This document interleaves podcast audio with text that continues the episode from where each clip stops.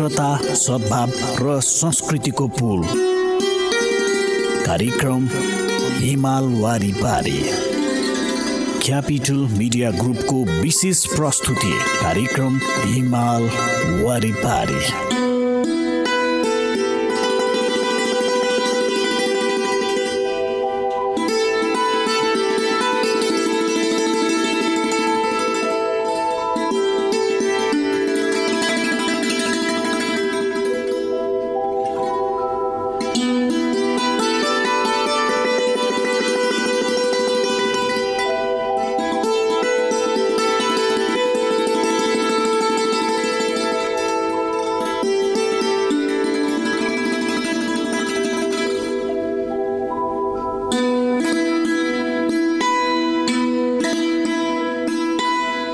नमस्कार कार्यक्रम हिमाल वारिपारीमा यहाँलाई हार्दिक स्वागत अभिवादन छ।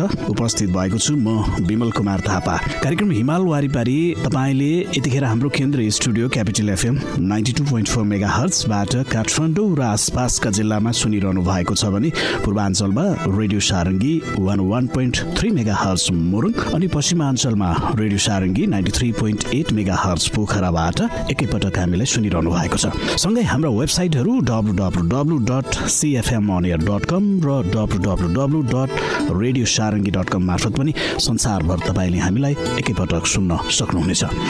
कार्यक्रम हिमाल वारिपारीमा हामी नेपाल र चीन बीचको मैत्रीपूर्ण सम्बन्धका विविध आयामहरूलाई कार्यक्रममा प्रस्तुत गर्ने जमर्को गर्दै आइरहेका छौँ। विशेष त यहाँको सांस्कृतिक आदान प्रदान हुन सक्दछ भाषिक कुराहरू हुन सक्दछ त्यहाँका ऐतिहासिक र सांस्कृतिक पक्षहरूलाई पनि हामीले कार्यक्रममा सामग्रीका रूपमा प्रस्तुत गर्दै आइरहेका छौँ श्रोता आजको कार्यक्रममा हामीले चिनिया भाषाको एउटा साङ्गीतिक प्रस्तुति यहाँहरू समक्ष राख्दैछौँ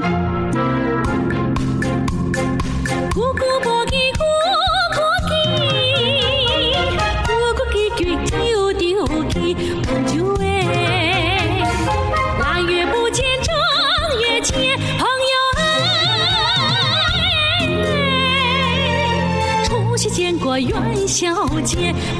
朋友 无叽咕咕叽，咕咕叽过又着叽，朋友哎，昨天刚见今又见，朋友哎。没见过海上见朋友耶。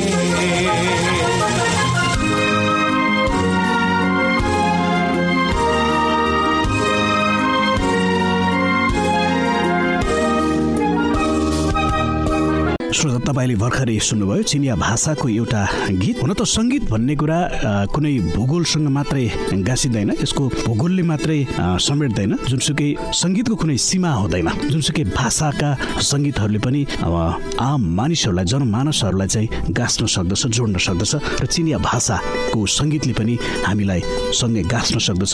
विशेष त जनजनमा अथवा जनस्तरमा पनि एक खालको भावनात्मक सम्बन्ध अझ विस्तार गर्न सक्दछ भन्ने हेतुले हामीले आजको कार्यक्रममा चिनिया भाषाको एउटा गीत यहाँहरू समक्ष प्रस्तुत गर्यौँ।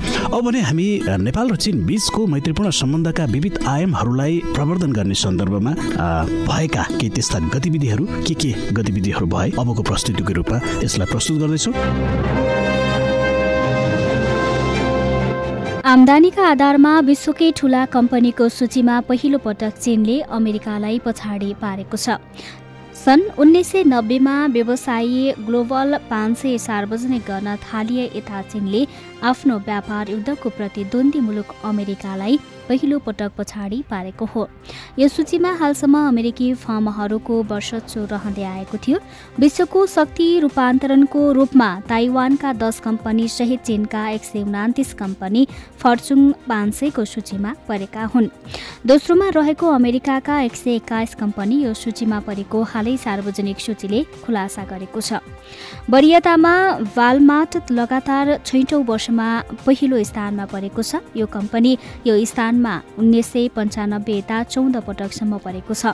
यो कम्पनीले पाँच सय अर्ब डलरभन्दा बढीको आमदानी गर्न सफल भएको छ।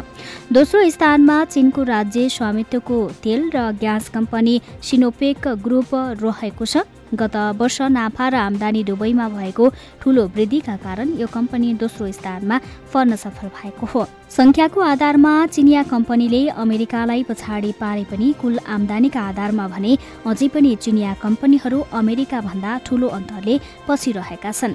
ग्लोबल पाँच सयको कुल आमदानीमा चिनिया कम्पनीहरूको हिस्सा पच्चिस दशमलव छ प्रतिशत रहेको छ। यसमा अमेरिकी कम्पनीको आमदानी अठाइस दशमलव आठ प्रतिशत रहेको छ। सूचीमा पर्ने सबै कम्पनीहरूको कुल आमदानी तीन सय सत्ताइस अर्ब डलर रहेको छ। यो अघिल्लो वर्षको तुलनामा नौ प्रतिशतले बढी हो। यो विश्वको कुल जिडिपीको एक तिहाई बराबर हो। सूचीमा नव प्रवेशकाको रूपमा पर्न सफल पच्चिस कम्पनीमा साउदी अरबको पनि रहेको छ। यो कम्पनी विश्वकै सर्वाधिक नाफा गर्न सफल कम्पनीको रूपमा रहेको छ।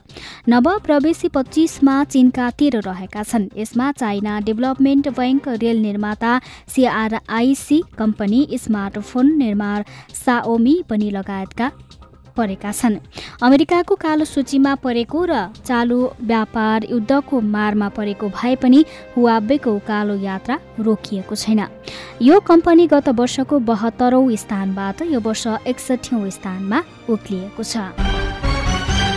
चिनिया प्रविधि कम्पनी हुवाबेले अमेरिका स्थित आफ्नो कार्यालयलाई छ सय कर्मचारीको कटौती गरेको छ। अमेरिकी प्रतिबन्ध र दबाव जारी भएका कारण आफूहरू कर्मचारी कटौती गर्न बाध्य भएको हुवाबेले जनाएको छ। हुवाबेले आफ्नो अनुसन्धान कम्पनी फ्युचर वेबाट छ सय कर्मचारी कटौती गरेको हो। यस्तो निर्णय गर्दा सजिलो महसुस भएको छैन हुवाबेले भनेको छ। यद्यपि फ्युचर बेले अमेरिकी कानून र नियमहरूको गर्दै आफ्नो काम अगाडि बढाउनेछ। वाबेले यसअगाडि नै अमेरिकालाई दबाव र प्रतिबन्ध जारी भए अमेरिकी नागरिकले जागिर गुमाउने चेतावनी दिएको थियो। अमेरिकाले हुवाबेलाई कालो सूचीमा राखेको छ। हुवाबेका कारण चीनको जासुसीको माध्यम भएको अमेरिकीको दावी रहेको छ। हुवाबेले अमेरिकी भनाई अस्वीकार गर्दै आएको छ। हुवाबेले भनेको छ यदि हामीलाई अमेरिकाबाटै हटाइए पनि ठिक छ तर दिगो रूपमा अमेरिकाले घाटा खानेछ। श्रोता तपाईँ सुनिरहनु भएको छ कार्यक्रम हिमाल वारिपारी। हिमाल वारिपारीमा हामी नेपाल र चीन बीचको मैत्रीपूर्ण सम्बन्धका विविध आयामहरूलाई कार्यक्रममा प्रस्तुत गर्दै आइरहेका छौँ। यतिखेर पनि हामी कार्यक्रम हिमाल वारिपारीमा एउटा छोटो विश्राम लिन्छौँ। विश्रामपछि हामी बाँकी प्रसङ्ग लिएर फेरि पनि आउनेछौँ। मित्रता सद्भाव र संस्कृतिको पुल। कार्यक्रम हिमाल वारिपारी। क्यापिटल मिडिया ग्रुपको विशेष प्रस्तुति कार्यक्रम हिमाल वारिपारी।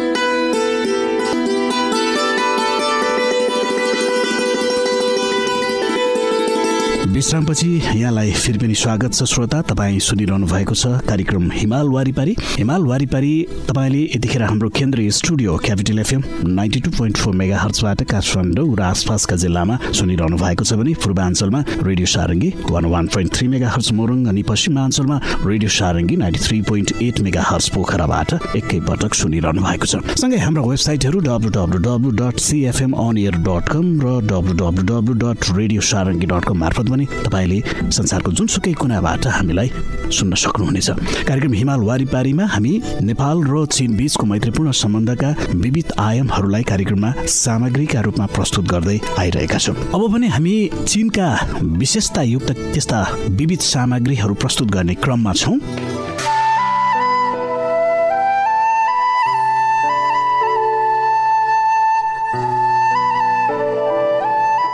कार्यक्रम हिमाल वारिपारीको आजको यस श्रृङ्खलामा तपाईँहरूलाई स्वागत छ। आजको यस श्रृङ्खलामा हामीले सिफङ फै र छाउ क्यान हुवाको बारेमा सन्दर्भ सामग्री प्रस्तुत गर्न गइरहेका छौँ। सिफङ फै सन् उन्नाइस सय बहत्तरदेखि उन्नाइस सय चौहत्तरसम्ममा चिनका परराष्ट्र मन्त्री हुनुभएको थियो। श्री सिफङ फै गणतन्त्र जर्मनी स्थित चिनको कुटनैतिक दूत मण्डलका प्रमुख गणतन्त्र जर्मनी स्थित चिनका पहिला राजदूत चिनका उप परराष्ट्र मन्त्री र त्यसपछि चिनका परराष्ट्र मन्त्रीको पदमा कार्यरत हुनुहुन्थ्यो। सन् उन्नाइस सय उनासीदेखि चिनिया कम्युनिस्ट पार्टी केन्द्रीय समिति अन्तर्गत वैदेशिक सम्पर्क विभाग प्रमुख चिनका उप प्रधानमन्त्री एवं महासचिवको पद सम्हाल्नु भएको थियो। राज्य परिषद अन्तर्गत हङकङ मकाउ मामिला कार्यालयका प्रमुख एवं जनगणतन्त्र चिनको हङकङमा विशेष प्रशासनिक क्षेत्रको आधारभूत कानुन तर्जुमा समितिका प्रमुख मकाउ विशेष प्रशासनिक क्षेत्रको आधारभूत कानुन तर्जुमाका समितिका प्रमुखको कार्यवधि उहाँले एक देश दुई व्यवस्थाको आधारमा चीन सरकारले तर्जुमा गरेको हङकङ तथा मकाउ समस्याको शान्तिपूर्ण समाधान गर्ने कार्यनीतिलाई व्यवहारमा सक्रियताका साथ उतार्नुका साथै हङकङ सम्बन्धी समस्या चीन बेलायत संयुक्त वक्तव्यमा सही गर्ने समारोहमा सहभागी हुनुहुन्थ्यो। छ्याउक्यानोहा छ्याउक्यानोहा चिनको च्याङ्सु प्रान्तको यान सहरमा जन्मिनु भएको हो। उहाँले जर्मनीबाट दर्शनशास्त्रमा विद्यावारिधि गर्नुभएको थियो। जापान विरोधी युद्धताका उहाँले प्रेस क्षेत्रमा कार्यरत हुनुभई अन्तर्राष्ट्रिय टिप्पणी लेख्नुभयो। सन् उन्नाइस सय बयालिसको शरद ऋतुदेखि युद्ध समाप्त हुन्जेलसम्म उहाँले सछ्यान प्रान्तको छुङछिङमा सिन्ह दैनिक समाचार पत्रमा अन्तर्राष्ट्रिय क्षेत्र शीर्षकको स्तम्भमा नियमित रूपमा लेख लेख्नुभयो।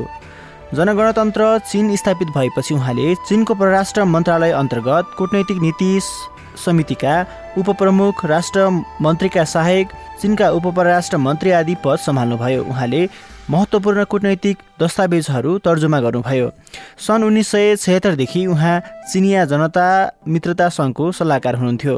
उहाँका मुख्य लेख यस प्रकार छन्। अन्तर्राष्ट्रिय सन्दर्भ सङ्ग्रह म्युनिकदेखि दुनर्किकसम्म आदि।